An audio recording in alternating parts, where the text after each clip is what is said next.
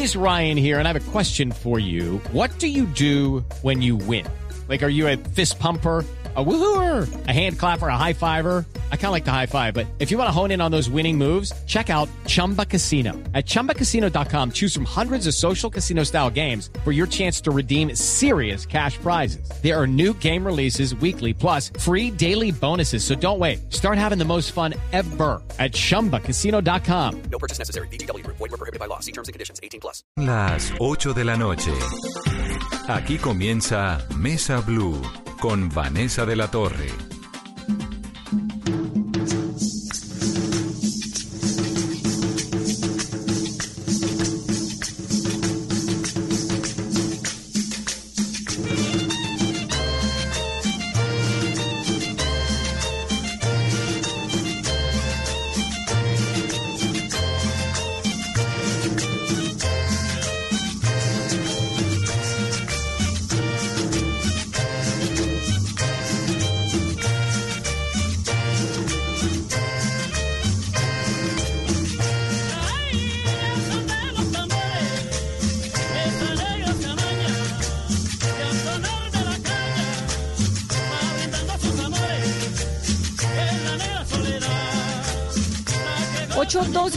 De la noche. Bienvenidos a Mesa Blue, numeral Vanessa, los abuelos son. Hemos querido en el programa de hoy, que es jueves, aprovechar que estamos en semana del Día de la Madre, que hay un montón de noticias y de cosas pasando, pero que los abuelos están en casa escuchándonos, esperando que pase esta cuarentena para poder volver a salir a abrazar a los que tanto quieren. Juan Bautista Madera es el compositor, es el clarinetista que hizo la cumbia más famosa de Colombia, que es esta, la pollera colorá, hoy está cumpliendo 98 años. Vamos a hablar en breve con él, vamos a hablar también con un médico geriatra que es el director del Instituto de Envejecimiento de la Universidad Javeriana, vamos a hablar con una mujer maravillosa de 81 años que está aprendiendo a usar Twitter, con muchos oyentes que se han comunicado a través de las redes sociales con nosotros y nuestro mensaje de hoy para ellos es los acompañamos, los queremos. Hay por lo menos 2.700.000 adultos mayores que deben permanecer en casa hasta nuevo aviso. Pueden comprar víveres, pero tienen prohibidas las actividades, no pueden salir. El DANE dice que el 9% de la población de Colombia es mayor de 65 años y hay 36 mil adultos mayores que viven en 1.216 ancianatos de Colombia. Muchos de ellos están solos. Muchas abuelas no tienen quien les diga feliz Día de la Madre este domingo. Y muchos no son abuelos. Lo que pasa es que a nosotros nos pareció bonito meterle lo de los abuelos son. Hay un par que les parece hartísimo que les digan abuelos porque no son abuelos, pero a ellos también los saludamos en este día. Numeral, Vanessa, los abuelos son Carolina, 8 y 3. Vanessa, buenas noches. Muchos comentarios a esta hora de nuestros oyentes. Escribe Candela Viva. Vanessa, los abuelos son una ventana de la luz en el alma, los ojos de la sabiduría, la representación del amor puro. Mi abuela, la jardinera, cuidando sus plantas y nos manda su foto. También nos escribe Vanessa, los abuelos son nunca en pasado, nunca eran. Los abuelos son la salvación, donde no da miedo ni falta nada. La abuela maestra nos cambió la vida a todos y me enseñó a leer. Me acompaña. Adriana Cortés, Vanessa, los abuelos son un pedacito propio de eternidad. La mía se fue en noviembre y aún duele, pero no imagino la angustia pensando que alguno de nosotros pudiera contagiarla si estuviera viva. Germán Riaño, Vanessa, los abuelos son mi abuela, 91 años con la resistencia, el ejemplo y su tejido en crochet se mantiene a pesar de vivir solamente de sus arriendos reducidos. Un país que descuida a sus abuelos no tiene legado histórico que le dé sabiduría y soporte en el futuro. David Franco, Vanessa, los abuelos son esos expertos que cada día tienen una nueva historia que contar, esos que nos hacen reír cuando estamos tristes y nos entienden. John escribe, soy cuidador de mi madre con Alzheimer de 85 años, ella sin pensión. Yo sin trabajo, sin recibir una sola ayuda. El confinamiento la ha deteriorado aún más. Venía de una rutina de terapia ocupacional y caminata. Vivimos en un apartamento de 55 metros. Quitarles hasta el derecho al sol es inhumano Juan Forero, Vanessa, los abuelos son, que gracias por todo lo aportado para hacer de la familia lo más importante de la sociedad.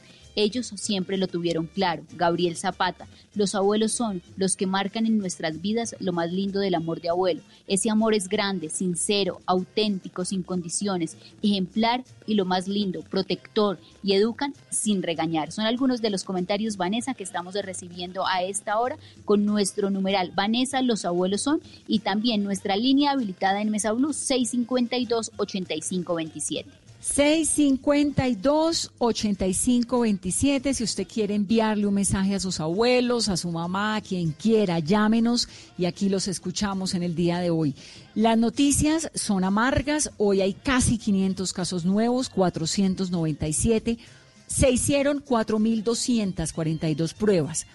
Ayer hubo 346 casos, es decir, casi 150 menos casos de hoy con un poquito menos pruebas que hoy, con 200 pruebas menos, 4.005. El martes, que es el día de más casos, 640 casos con 4.076 pruebas. Van aumentando las cifras del COVID-19 en Colombia. Eh, de los 378 eh, fallecidos con cifras al martes, 58 han sido personas mayores de 50 años. 58 ese porcentaje, que es mayor al de otros países, sugiere que la medida de confinamiento para los adultos mayores ha funcionado, ha sido efectiva. Por eso queremos sumarnos a ese mensaje de apoyo, a decirles paciencia, tranquilos. La verdad es que aquí en Colombia, desde que el presidente Iván Duque hace casi dos meses declaró el estado de emergencia y entre sus primeras medidas estuvo el aislamiento obligatorio para los mayores de 70 años, a ellos se les encogió el corazón, a nosotros que no los podemos abrazar también, pero eso los ha protegido tremendamente en comparación con otros lugares del mundo. Así que, numeral, Vanessa, los abuelos son, los escuchamos, esta es su mesa.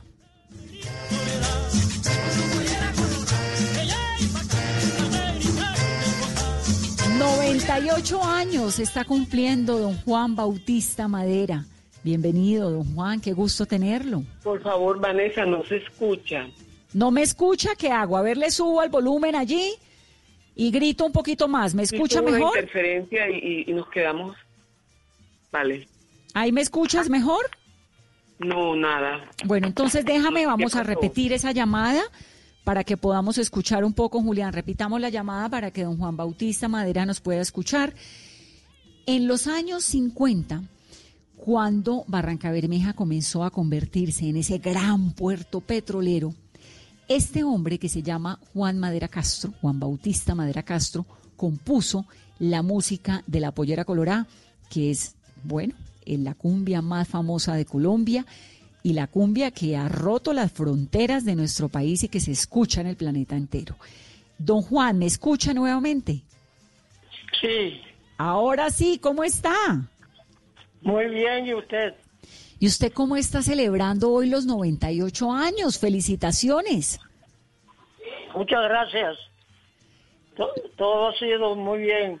¿Le dieron regalito? ¿Ah? ¿Le dieron su regalo? No, no, ha sido muy pobre porque, es como es, el COVID tiene todo pelado.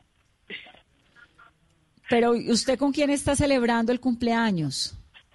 Sí, Angelina, que sí, familia, que sí me dieron. Sí, sí, yo tengo, no toda la familia, pero sí está todo parte de la familia. Pero ¿cómo, Ah. ¿cómo lo está celebrando? Cuénteme qué ha hecho hoy, cómo le ha ido, cuénteme. No, ha sido muy bien. Todo ha sido muy bien a pesar de que yo, yo tengo ya, yo tengo ya 98 amanaques ya encima. Ya no se me puede exigir mucho, pero todavía menos bailé y hicimos muchas cosas. Y us- usted, ahorita, a sus 98 años, ¿de qué se siente contento? pero demasiado contento porque yo yo este le pido mucho a Dios se lo alabo y le doy las gracias por estos pocos de años esos 98 años que me ha tenido como con mucha vida. Pero además porque le debemos a usted la pollera colorada, que le recuerda, me recuerda, usted decía en algún momento que era una morena maravillosa. ¿Quién era la pollera colorada, don Juan? No, no. Es que esas son cosas de que la pollera colorada y esa negra, eso son una, una cosa ficticia. Porque eso, eso no, esa, esa negra soledad, eso no, no existió. ¿Nunca? Nunca existió, eso nunca existió. o sea, porque lo que teníamos era una cubata de apellido Mafugaz. Y uno de esos, no, eso fue vainas mentirosas, vainas mentirosas de, de compañeros, pues, cuando grabamos, grabamos eso. ¿Y usted de dónde sacó yo- esa música de la pollera colorada? Dígale a su hijo que lo deje hablar, don Juan Bautista, que usted puede hablar solo conmigo. Que no nos moleste, que nos deje hablar. Y es que la pollera colorada, por lo menos el compañero, él me dijo cuando en las grabaciones que se ha estado la he escuchado mucho, que él dice, busca la vía madera, ¿no? Oh, De la voy. pollera colorada. Todas Pero- esas cosas, todas esas cosas las hicimos y que eso no se iba ni a grabar. Oye, Cu- Cuénteme, cuénteme eso. Eso no se iba ni a grabar. Nosotros estábamos en Valledupar ya, eh, tocando unos tres bailes y ahí nos dijo el, el maestro, nos vamos por Barranquilla porque vamos a grabar unos, unos cinco números.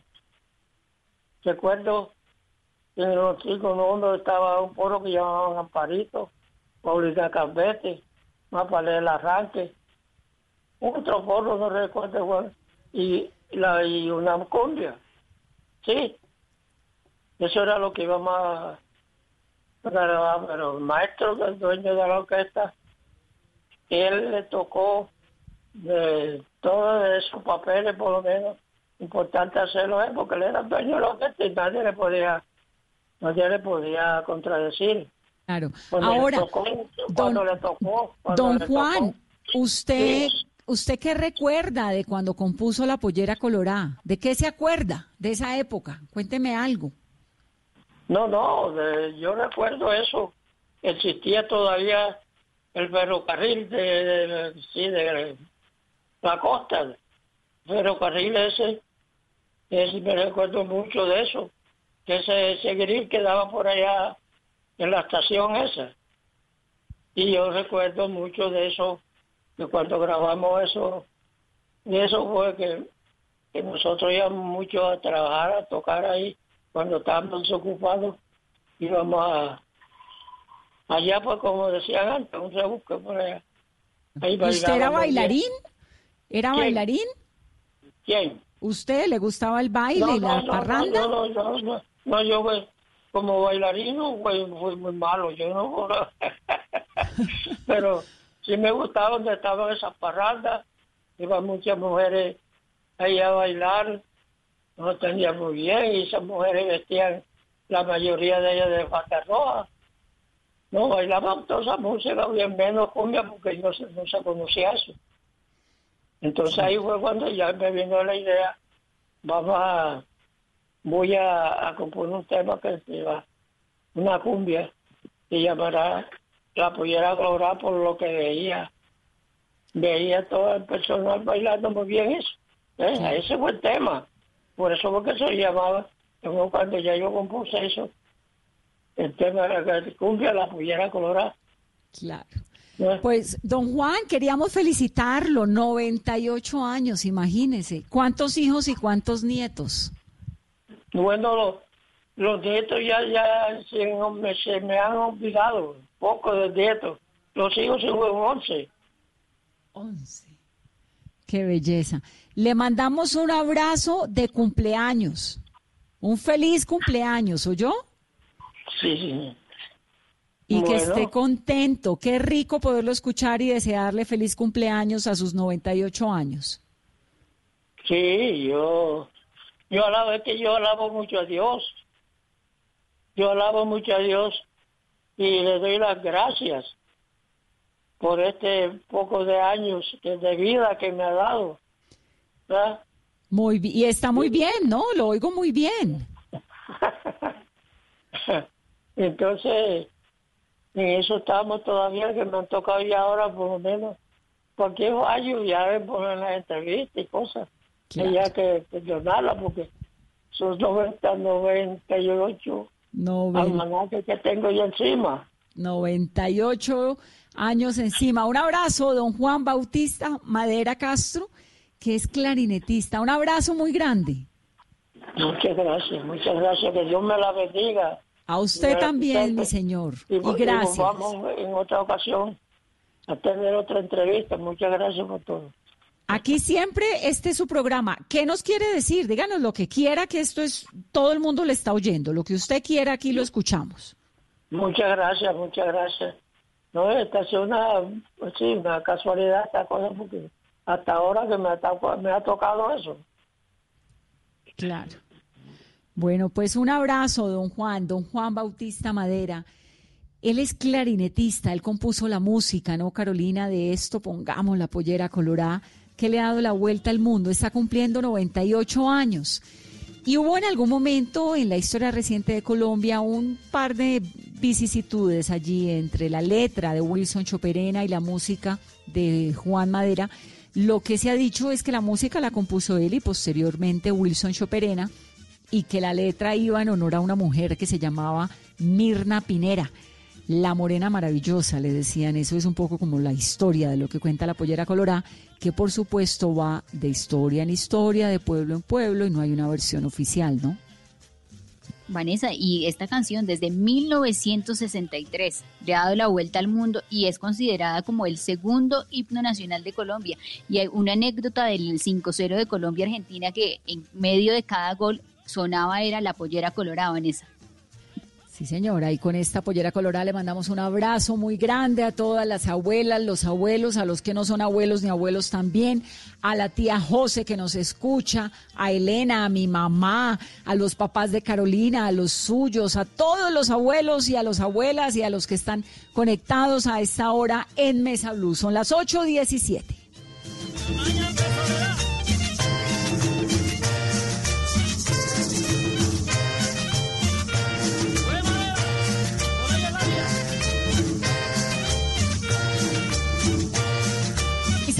Corpas tiene 81 años y tiene Twitter. Doña Isabel, bienvenida.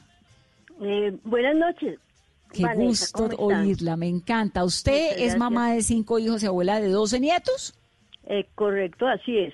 ¿Y con quién está ahorita pasando este tiempo? Sola, sola, estoy aquí en mi casa. Ah, está sola. ¿Y cómo le va con la cocinada, con el- Bien, el, oficio de la casa, el mercado, todo eso? No hay, no, ningún problema, ningún problema. ¿Y sí, cómo, todo bien. cómo hace para mantenerse así de bien, doña Isabel?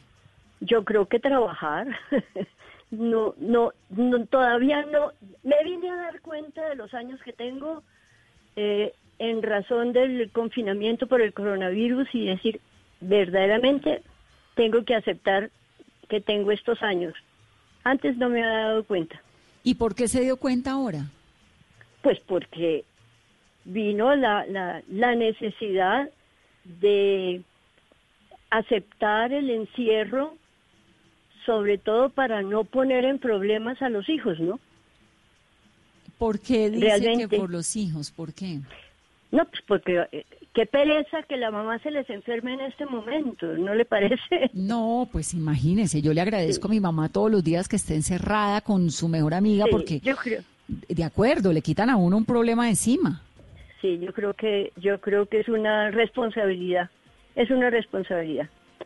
¿Y, Pero de resto. me ¿y a usted le bien. costó quedarse encerrada o le dio pereza, rabia, trató de salir a la no, calle? no, para, para, na- para nada, para nada, porque yo, digamos, en, en razón de mi trabajo, estoy acostumbrada muy- a estar entre mi casa, a estar escribiendo, a estar...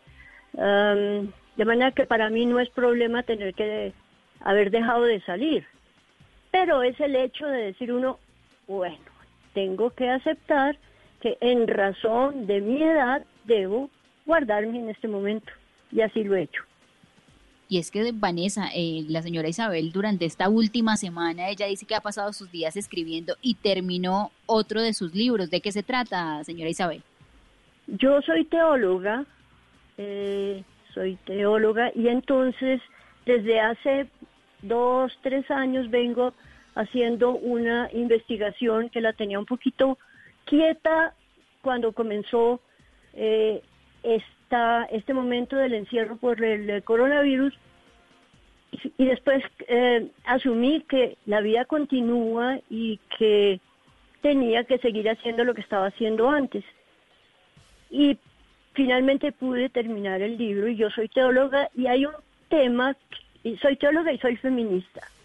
Entonces, hay un tema candente en, eh, en, eh, dentro de la Iglesia Católica que es la ordenación de mujeres. Eh, duele, duele pensar que es el único espacio donde las mujeres siguen siendo excluidas de, de los, eh, digamos, de los cargos jerárquicos, de las responsabilidades, es decir, no, no, no, no se pueden ordenar.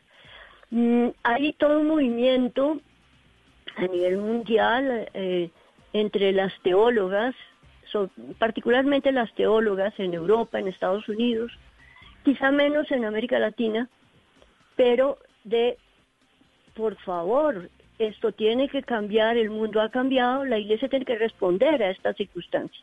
Y mi libro se titula eh, Ordenación de Mujeres, entre consignos interrogante y aportes al, al debate. Es un debate que hay y son mis aportes. Dígame una cosa, ¿usted cree que las eh, que en la, en la iglesia las mujeres deberían dar la misa? Es decir, doña Isabel, ¿o qué piensa de cuál debería ser el rol de la mujer dentro de la iglesia? O sea, no puede haber diferencia entre hombres y mujeres. Me parece que eso ya no toca. En ningún espacio hay discriminación y exclusión como la hay en la Iglesia Católica. Y esa, digamos, es el me atrevo a decir la palabra, es el reclamo. Es eh, un reconocimiento al trabajo que están haciendo muchas mujeres. Mire, eh, por ejemplo, el año pasado se reunió un sínodo, es decir, un encuentro de obispos para estudiar la realidad de la iglesia en la Amazonía. Y una de las peticiones que se hizo en esta ocasión fue ordenar mujeres. La ordenación es, digamos, el rito mediante el cual eh, se, hacen sacerdotes, eh, se, consagran, por decirlo en un lenguaje eh, simple. Y se pedía que las mujeres fueran ordenadas diáconos o presbíteros. Digamos, yo prefiero hablar de, diáconos y de presbíteros, o presbíteras, mejor dicho, diáconas y presbíteras. Mm, obviamente es un cambio difícil dentro de un mundo que se ha construido muy, muy, es decir, en un espacio muy patriarcal, muy machista, llamémoslo eh, con esos términos, los cambios son difíciles, pero hay que pelearlos, hay que pelearlos. Y en esta ocasión... un mensaje, doña Isabel, de una oyente que me parece buenísimo, que se llama María María, que dice, doña Isabel debería agradecer como feminista que las mujeres no se puedan ordenar. Ese celibato es una cosa bárbara, dice ella. Usted pues seguramente, imagínese donde uno se vuelva... Ahí va de la mano. No, va de ahí la van mano. de la mano. Ahí van de la mano las dos cosas. Es que no tiene sentido tampoco el celibato, eso, eso tendrá que cambiar. Eso tendrá que cambiar. Claro. Yo, yo creo que eso también tendrá que cambiar. Son adaptaciones a las nuevas circunstancias del mundo, ¿no? Eh, entonces, como le decía, hay mm, mujeres en las selvas amazónicas que están haciendo lo mismo que hace un cura. Y resulta que su condición siempre será de inferioridad con respecto al cura. ¿Y de dónde salió tan feminista y tan libertaria, siendo una mujer de 80 años que nació en una época en la que evidentemente las mujeres... No. ¿No? ¿De dónde? ¿De dónde? No, no, no, no, yo creo que en mi generación también hay mucha, hay mucha mujer echada para adelante también. Sí, sí, sí, mucha. Hay mucha mujer. Pero a usted le debió haber tocado una sociedad muy machista, ¿o no? Digamos que mi educación, mi educación sí, una, una, es decir, una sociedad montada sobre unos parámetros y como tal me, me he portado en la vida, ¿no? No, no, no he sido en, en, en ningún caso, pero yo creo que siempre hay que pelear las, eh, las inequidades.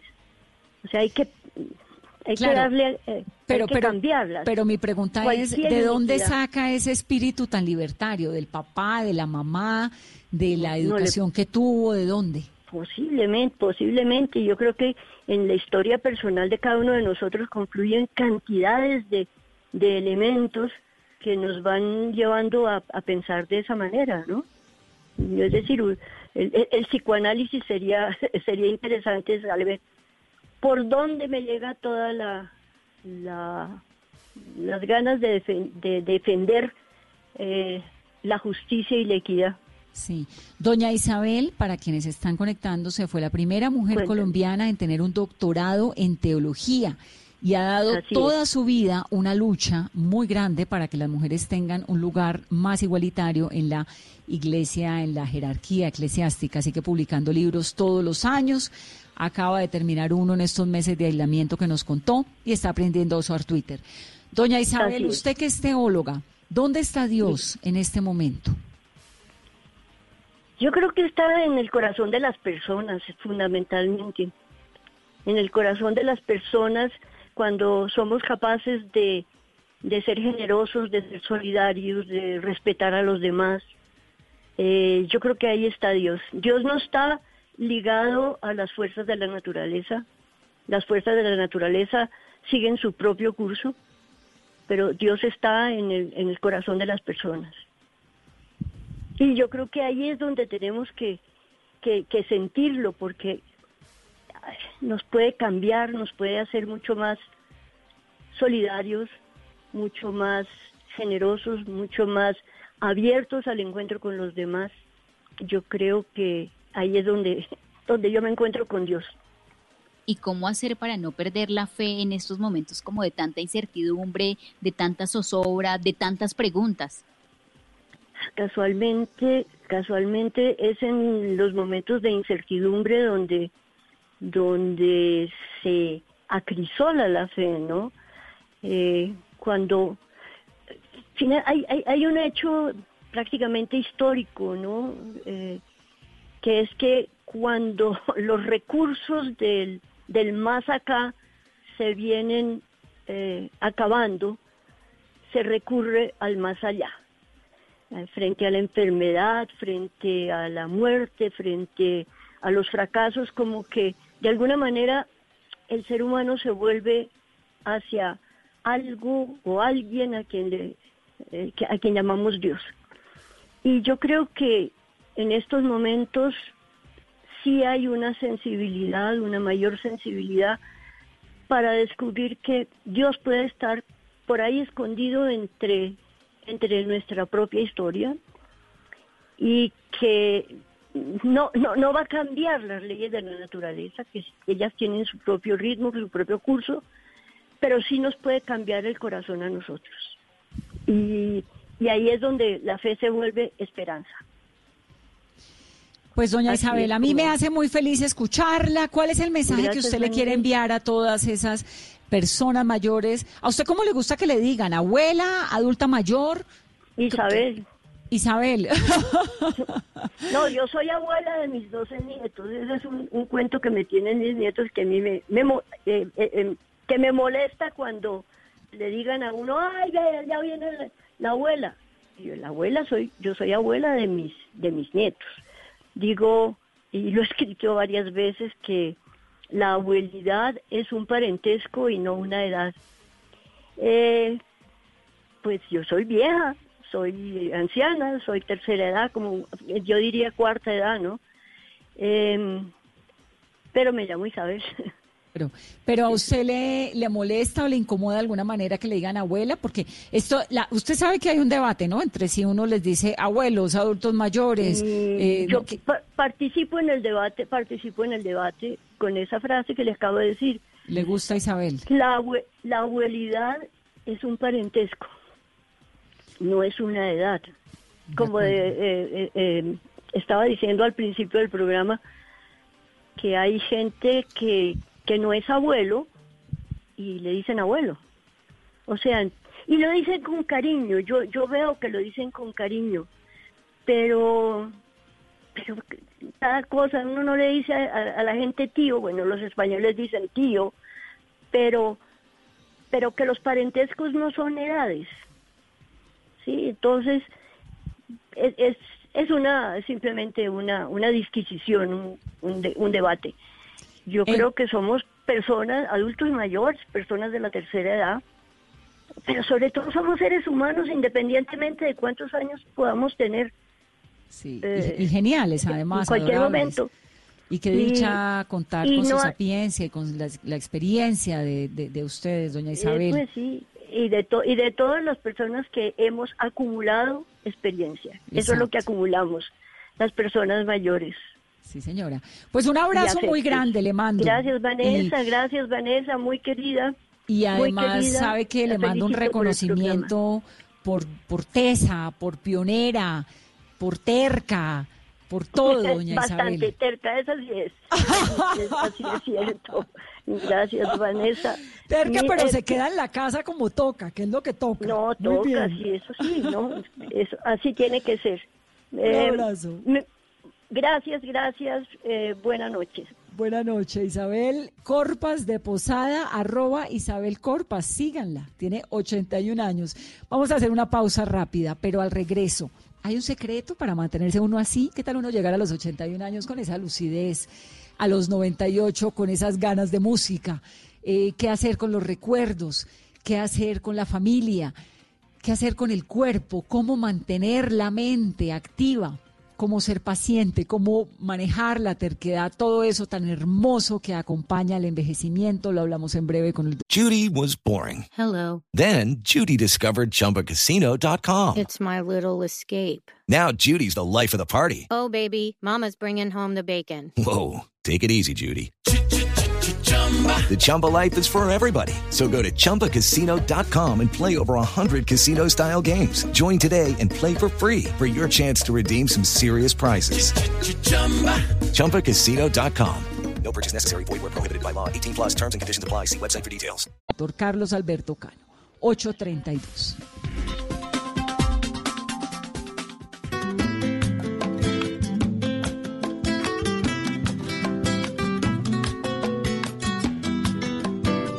Sepas que mi corazón en toda situación te va a querer. Que cuando te miro siento el amor más grande que puede haber en mi ser. Quiero que sepas que quererte a ti me nace de forma muy natural. Que tu existencia es lo mejor que a mí en esta vida me pudo pasar. Y aunque me esté quedando sordo, y aunque me esté quedando ciego, y aunque me esté quedando mudo, te haré saber que te quiero. Y aunque yo ya me encuentre viejo, aunque esté triste o contento, te haré saber de a esta hora en Mesa Blue, 837. El doctor Carlos Alberto Cano es médico geriatra. Doctor Cano, un gusto tenerlo, bienvenido. Muy buenas noches, Vanessa, ¿cómo está usted? Bien, pues me la paso. Quiero que sepa que ahora que está uno con esta situación, entonces se la pasa uno diciendo, ¿cómo hace uno para prolongar un poquito la vida? Para mantenerse bien como el maestro de los 98 años, como la señora Isabel. ¿Cuál es el arte del- de, la eterna juventud que la humanidad se lo ha estado tratando de conseguir desde los cuentos hasta, hasta la ciencia? Pues realmente la pregunta es compleja porque uno no tiene la fórmula la fórmula mágica, pero sí sabemos desde luego que hay dos eh, recomendaciones dadas por quienes han logrado todo esto. Primero, vivir cada momento de la vida con plenitud y al máximo de disfrute. y por supuesto mantener estilos de vida saludables que nos puedan dar esa oportunidad de vivir en las mejores condiciones el máximo de años posibles, pero siempre disfrutando cada etapa de la vida, por supuesto. Ahí quizás está la clave. Disfrutando. Y físicamente, el cuerpo, ¿cómo se mantiene medianamente ágil? Digamos que eh, existen como muchos imaginarios y muchos mitos de lo que es la vejez. Lo primero usted lo ha visto con la entrevista que ha hecho usted a, la señora Isabel, de efectivamente la situación es la funcionalidad del ser humano. Y, la, y, la funcionalidad del ser humano está dada por la, por, por, por, la unión de muchos factores que tienen que ver con la parte física y cognitiva y que desde luego pues todas ellas nos deben llevar a tener esa, esa realidad de tener una buena funcionalidad en cualquier etapa de la vida, pero especialmente en la vejez. Le doy un dato interesante. Eh, eh, algunas personas intentan eh, imitar a los viejos desde el teatro o desde las artes o de, muchas formas y lo que imitan es a una persona con enfermedad de Parkinson, ¿no? Pues lo, lo, ponen con una voz gutural, agachado, tembloroso, pero nunca pues, son capaces de imitar a alguien de 80 años, pues porque en Colombia los estudios que tenemos y que nos hemos hecho en varias frentes, entre ellos el estudio de salud y bienestar, envejecimiento en Colombia, encontramos que el 55% de las personas de 80 y más años están perfectas y tan solo el 5% de estas personas tienen alguna limitación funcional que les crea dependencia o cuidado de otros. Es decir, que si tuviéramos imaginarios en personas de 80 y más años, que son edades avanzadas, pues realmente podríamos decir que la funcionalidad la, la han logrado todas estas personas y viven bastante independientes. Eso es una muy buena noticia y es por supuesto una, un objetivo y una meta que quisiéramos ponernos todos en diferentes edades para llegar así de bien como están llegando los colombianos a estas edades. Sí. ¿De qué tanto implica, por ejemplo, usted decía, bueno, sentirse bien, pero qué tanto implica el ejercicio, el cigarrillo, el vino, en mi caso, ¿no? Que me preocupa un montón. Eh, el, sí. Pero luego pienso en Chabela Vargas y digo, bueno, no estamos tan graves. Chabela Vargas estaba muy bien, siempre fue muy coherente. ¿Qué implica todo esto? El, lo que uno come, el aceite de oliva, no sé. claro, sí, hay, hay, hay, muchos, hay muchas hipótesis y hay mucha especulación, así como hay tanta, tanta información como la tenemos en el COVID, por ejemplo, estamos ya saturados de tanta información que no sabemos qué es verdad y no es verdad, pero digamos, si nos ceñimos a lo que la Organización Mundial de la Salud eh, ha, recomendado en lo que han llamado la década del envejecimiento saludable 2020-2030, podríamos decir que hay cinco pilares fundamentales para llegar y mantenerse funcional en esa etapa de la vida. El primero de ellos tiene que ver efectivamente con la actividad física y la funcionalidad, como usted lo ha dicho, el ejercicio. El ejercicio, la actividad física es una clave impresionante, donde hay muchos tipos de ejercicio, el aeróbico, ese de sudar, pero también el de resistencia, de levantar pesas, por decir algo, equilibrio y estiramiento. Ese es el primero. El segundo tiene que ver con la nutrición, una nutrición balanceada, donde efectivamente con la edad tenemos menos requerimientos calóricos, pero más requerimientos de proteínas y proteínas de alto valor biológico como los huevos, la carne, la leche, en fin. El tercero tiene que ver con la capacidad de modificar el estado de ánimo. La depresión como tal es modificable e intervenible y tiene muchos factores externos que nos llevan a superarlo. El cuarto tiene que ver con la nutrición, perdón, con la audición y la visión que son dos elementos importantísimos. Quienes tengan deprivación visual o auditiva las pueden corregir perfectamente y pues por supuesto la última de todas ellas que es el gran reto que hemos tenido todos a través de la vida es evitar la demencia en etapas avanzadas y ya hay publicaciones interesantísimas como por modificaciones de estilos de vida podemos evitar hasta en un 40% la posibilidad de tener una enfermedad de Alzheimer, entre otros tipos de demencia. Así que ese es un buen resumen, Vanessa, de cómo poder lograrlo. Dentro de la dieta quiero recordarle que eh, eh, el, vino o, el alcohol en un consumo leve, pues es un dilema de responsabilidad social porque uno no puede recomendar jamás alcohol pero sí hay que reconocer que muchos estudios europeos en poblaciones que culturalmente lo usan, hay claros beneficios del consumo En este, en dosis este bajas. programa nosotros nos pasamos recomendando el vino porque además nos encanta y nos parece que nos ayuda a estar más contentos, más tranquilos y que una copita al día no hace daño. Así que doctor, usted Claro, bien pueda. Sí, siempre y cuando no estén manejando, es cierto. Muy. Sí, manejando nada. Nada, nada. sí. claro que sí. Ah, bueno, pero entonces sí es verdad que tiene un par de propiedades. pero bastantes, por supuesto, y sobre todo en las posibilidades antioxidantes. Hay, hay un concepto que podemos manejarlo fácilmente dentro de todo el conocimiento de lo que es la salud y la enfermedad. El envejecimiento está asociado a mayor riesgo de algunas cosas, entre ellas el COVID y otras, y uno se pregunta por qué. ¿Por qué la gente mayor tiene mayor, eh, más riesgo? ¿Por qué la gente hipertensa? ¿Por qué los fumadores? ¿Por qué los hipertensos? Es porque todos tienen un factor en común, que es la inflamación. El proceso inflamatorio per se, agudo o crónico, pero en este caso crónico, por la propia edad, y esto es un factor de riesgo importante. El vino y otras sustancias, entre ellas lo que hemos dicho, el ejercicio, la dieta y, algo- y muchos otros factores son antioxidantes y son situaciones que han demostrado que tienen un poder antiinflamatorio importantísimo, incluso en personas diabéticas y en otras personas que tienen otro tipo de patologías crónicas, pues ese tipo de actividades no farmacológicas que son antiinflamatorias, antioxidantes, desde luego han demostrado tener un poder importantísimo relacionado con el envejecimiento saludable. Doctor, y el estado de ánimo eh, como parte del envejecimiento también es clave. Por ejemplo, ¿qué recomendaciones cuando aparecen los primeros achaques? Porque muchos de los adultos mayores están perfectos y les dicen o les dan un primer diagnóstico y hasta ahí les llegó la felicidad, la tranquilidad y la alegría. Claro, yo creo que la capacidad del ser humano y la resiliencia que tenemos nosotros, una palabra muy utilizada en estos días, pues realmente nos da esa capacidad de adaptación, esa capacidad que tenemos los seres humanos de superar situaciones difíciles. Entonces, pues ese es estado, ese estado del ser humano donde tenemos retos en todo momento, donde tenemos situaciones y problemas durante toda la vida, ya sean psicológicos, físicos, emocionales y sociales, siempre debemos tener esa posibilidad de levantarnos y por supuesto superar estas situaciones. Eso es una situación del ser humano como tal. Los seres humanos somos altamente resilientes y somos capaces de salir adelante en muchas circunstancias.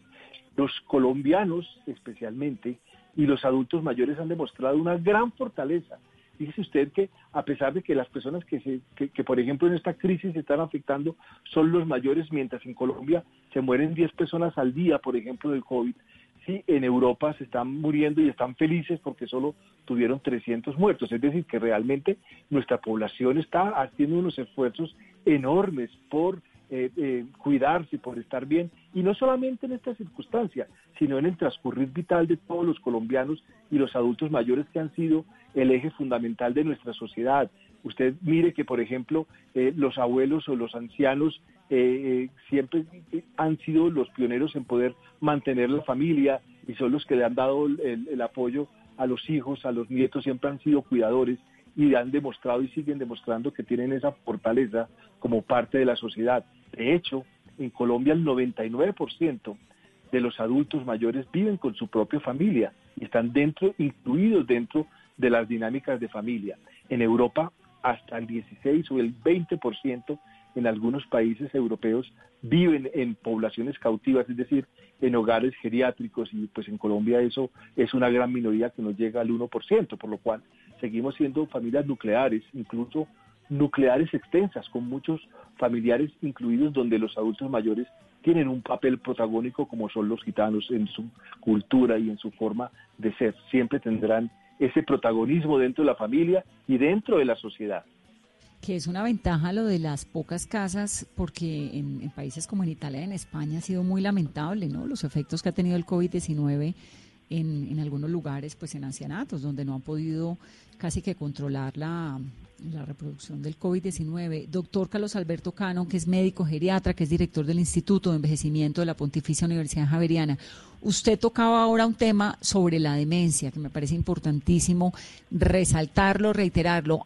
¿Hay alguna manera de mantener eh, durante el envejecimiento, pues que es un proceso natural, la demencia ausente?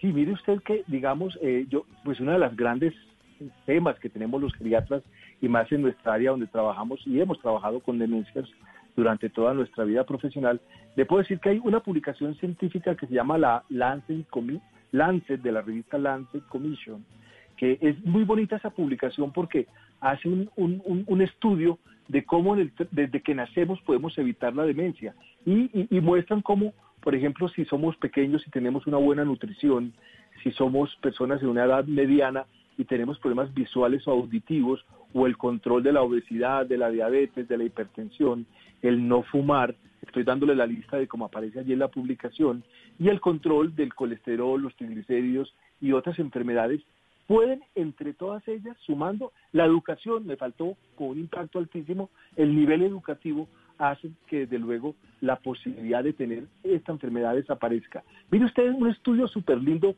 que para todos nuestros oyentes es fácil de entender.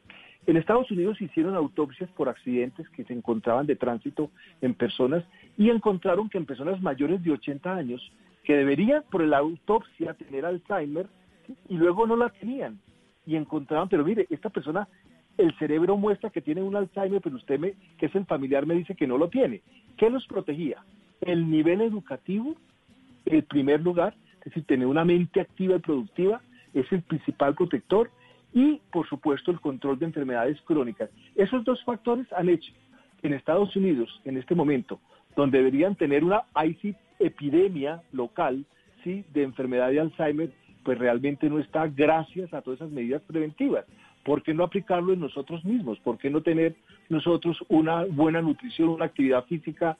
Por supuesto, evitar factores de riesgo que son indeseables para la sociedad y especialmente tener una mente activa y productiva, como lo es doña Isabel y otras personas que tienen esa mente especialmente productiva haciendo lo que entre comillas podríamos llamar ejercicios mentales, tener esa capacidad mental de hacer crítica, de ser participativo en la sociedad, es la principal intervención, es la principal vacuna, palabra de moda, para prevenir la enfermedad de Alzheimer. ¿Cuál es la sugerencia, doctor, ya para terminar, para quienes están en este momento, para los dos lados, para quienes están en este momento, pues en este confinamiento de la cuarentena, que son mayores, cómo llevarla, y también para los familiares? Mire, la cantidad de mensajes de amigas mías, por ejemplo, ahora, porque el domingo es el Día de la Madre. ¿Qué hago? ¿La puedo ver? ¿La puedo visitar? ¿La llamo? ¿Qué hago? ¿Cómo manejamos los hijos, los nietos, los sobrinos, los amigos de los mayores esta situación que tiene esa carga emocional tan compleja? Es, es, muy importante su pregunta porque desde luego, como lo dijimos hace un par de minutos, son el grupo de mayor riesgo en esta situación y el aislamiento ha sido un factor protector importantísimo. Colombia es el, único país en la región que empezó con confinamiento precoz de la población adulta mayor. Pero las recomendaciones son, pues si usted está conviviendo, porque como lo dijimos que las familias conviven con los adultos mayores, eh, entonces pues usted intente y busque mantener y protegerlos con el aislamiento social y por supuesto con los controles de las medidas preventivas. ¿Eso en qué se traduce en español y en castellano? Primero, que usted no busque evitar un contacto directo con ellos. Yo quisiera abrazar a mi mamá que tiene 84 años, que está estupenda y que ha sido la más adherente.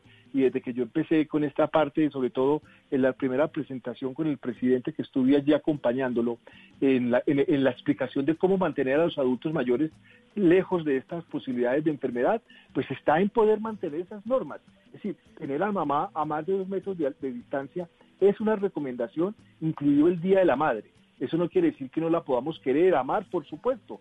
Si ustedes pueden utilizar las técnicas como el teléfono celular, como las telellamadas y otras, háganlo, pero si ustedes están en casa con ellos, busquemos mantener esa, esa distancia social, porque los que están saliendo a la calle, porque se está reactivando la parte laboral, pueden traer el virus. Y esa situación va a ocurrir. Pero de todas maneras, si nosotros mantenemos el lavado de manos, el aislamiento social, que es esa distancia, más no física porque es emocional también, y por supuesto la mascarilla, por lo menos en esta época, es importante. Yo quisiera terminar diciéndolo algo importantísimo. Hay un efecto que han dicho que se llama el efecto rebaño.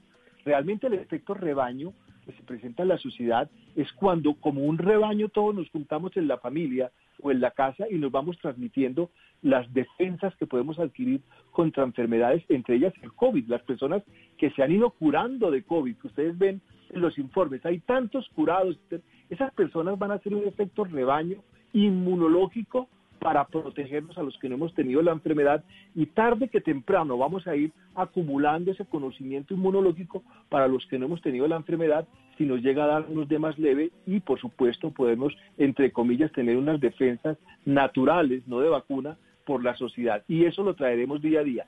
Pero en resumidas cuentas, la, las recomendaciones es, sigamos manteniendo el afecto, la comunicación es fundamental, podemos expresar nuestros sentimientos diciendo que les queremos, les amamos, pero por supuesto el contacto directo, por lo menos cuando tenemos ese contacto con el exterior, evitémoslo y así podremos disminuir esa posibilidad de que la población más vulnerable se contagie de esta enfermedad que tarde que temprano aprenderemos a manejarla y la dominaremos. Y ahí vamos, doctor Carlos Alberto, un gusto tenerlo, un abrazo y muchas gracias. A usted y a todo su grupo, muchas gracias, una feliz noche. Una feliz noche, 8.54. Nos queda muy poquito tiempo, pero no queremos dejar de hablar con nuestros invitados, oyentes de hoy. Rápidamente, doña Rosalba Reynoso tiene 74 años, bachiller a los 53 y se graduó de psicología a los 66 años. Doña Rosalba, un gusto y feliz día a la madre de una vez. Gracias, Vanessa. ¿Y usted por qué le dio por estudiar hasta los 53 años? porque en la casa todos eran profesionales menos yo. Entonces tenía. ¿Y después psicología? Sí, por supuesto. ¿Y por qué no había estudiado antes? Porque no había habido la posibilidad, porque yo quedé huérfana a los seis años y mi tía se descuidó. Claro. Doña Rosalba, ¿y cómo está viviendo este confinamiento? muy bien, bendito sea Dios, siendo juiciosa, obedeciendo, como decía doña Isabel, para no darle problema a los hijos y haciendo caso y disfrutando cada día el momento que viene y, y ser feliz, riéndome. ¿Y está tranquila? ¿Con quién está? Estoy con mi hija. Bueno, está acompañadita. Pues un abrazo, doña Rosalba. Queríamos saludarla rápidamente y decirle que esta es la mesa blue de ustedes, que nos encanta saber y tener esos abuelos, esos papás, esos tíos que están allí acompañándonos en la distancia. Esta es una noche para ustedes. Un abrazo. Igualmente. Gracias. José Matallana es oyente, don José. Mucho gusto, Vanessa. ¿Cómo te va? ¿Qué has hecho? Bien, ¿usted cómo ha estado? divinamente aquí soportando la soledad que el chico no está guardado. ¿Cómo ¿Y, va? ¿Y cómo está y dónde? ¿Con quién anda? Bueno, yo ando recluido hace cuatro años en un fabuloso hogar geriátrico de Juan de Maravilla, maravilla. Aprovecho el espacio para hacer los ciclistas para saludar a mis amigos María José Ramos, a mi amigo Edgar, y mis compañeros de Manuel Lanzón que los momentos más difíciles que he tenido yo en la contratación administrativa que pedí mi capital por no jalarle a un, a un de contratación, me, me quebraron. Pero ahí voy, Vanessa, agradecida con mis amigos, con Villalba, con toda la gente, con mi familia, me hacen soportar mis hijos, mi ex esposa, mi mano derecha, Alicia Parra. No molesto más, cuéntame ahora sí. Usted nunca molesta, don José, y a nosotros nos encanta escucharlo y le agradecemos un montón que nos haya buscado a, través, además de nuestro teléfono. Díganos. Vanessa, te voy a contar un chisme. Cuénteme el chisme. Mi papá, Gregorio Patellana, era un, patrón en, nuestro pueblo, Fabio Cundinamarca. Resulta que era muy ordenado con sus finanzas y nosotros vivíamos en el barrio La Castellana, que era un buen barrio en esa época como ahora. Pues él se hizo una casa bastante modesta, porque él decía que para rentas aguantaban. Y su primer inquilino fue el famoso Julián Sánchez Maderas, que ojalá se recuerde de Gregorio Batallana, por eso yo conozco de pequeños a los hijos maravillosos de Julio E. Sánchez Vanessa. Claro, de Producciones G, es tan maravilloso don Julio E. como su hijo don Julio Sánchez. Un abrazo, José, gracias por ah. contactarnos en Mesa Blue. Rápido, antes de irnos, doña Nidia Aguirre Mendoza, doña Nidia. noches, ¿cómo está usted, doña Vanessa? Bien, ¿usted cómo ha estado? Qué rico oírla, qué rico que nos llame. Muchas gracias, ¿no? Pues ahí pasándola, pasando esta soledad como tan aburridora, ¿no? ¿Con quién está? ¿Por qué está No, aburrida? pues ahora con, los, con la familia, pero con todo lo que está pasando tan maluco, ¿no? Sí, pero vamos a pasar esto rápido y volvemos otra vez a los nietos, los abrazos, el cariño, ¿no? Ay, puede ser porque es que en realidad pues uno ni puede salir ni nada porque todo, todo eso, pues que, que yo soy una persona enferma de los pulmones, que no puedo salir y que todo, todo lo que está pasando, imagínese usted. No, pero entonces usted tiene que cuidarse más porque si tiene esa precondición de los pulmones, doña Nidia, guardada. Sí, sí, sí, a mí me dio un infarto. No, imagínese, pilas ahí. Sí, señora. Esperemos a que esto pase. ¿Con quién está? Yo estoy con la familia. ¿Quién es la familia? ¿Los hijos? ¿El marido? ¿Quién? Sí, no, mi hijo Mauricio, la nuera, la nieta y yo. ¿Y si la consienten, la cuidan? Ay, digamos que sí. Y dígales que la consientan más y que la cuiden más. Ay, muchas gracias, sí, señora. Le ¿Y usted mandamos co- ¿Y un usted cómo abrazo. está? Bien, doña Nidia, aquí en la casa, Claro. también cuidando a mi mamá en la distancia, con las Ah, niñas, claro. con el marido, con esto que está muy difícil, pero Muy vamos a maluco, salir. muy maluco todo. Sí, pero vamos a salir de esto. Pero Le mandamos vamos. un abrazo de su emisora. Esto es Mesa Blue y aquí siempre bienvenida, ¿oyó? Ah, muchas gracias, señora. Bueno, doña Nidia, un Cuénteme. abrazo muy especial. Bueno, señora. Feliz noche. Carolina, muchos mensajes, numeral, Vanessa, los abuelos son. Quisiéramos entrevistarlos a todos los que nos han llamado, los que nos mandan mensajes, pero bueno, ya saben cómo es el tiempo. ¿Qué nos dicen?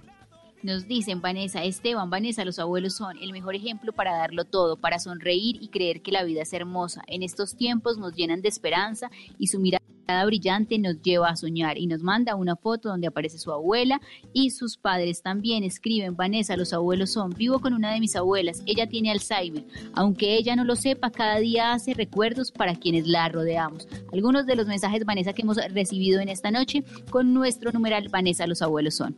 Vanessa, los abuelos son inspiración, son cariño, son gratitud, son unos consentidores profundos y son esos seres que vamos a ir a abrazar pronto. Cuando decimos abuelos los incluimos a todos, abuelos o no abuelos. Discúlpenos los que no son abuelos si se han sentido eh, calificados y no se sienten abuelos, pero pues la verdad nos pareció que el término era bonito, que reunía todo. Después hacemos uno sin hablar de los abuelos. Feliz noche, es Mesa Blue, 9 de la noche.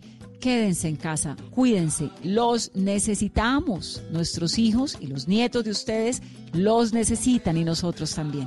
Quédense en casa, después los abrazamos. Feliz noche, es Mesa Blue.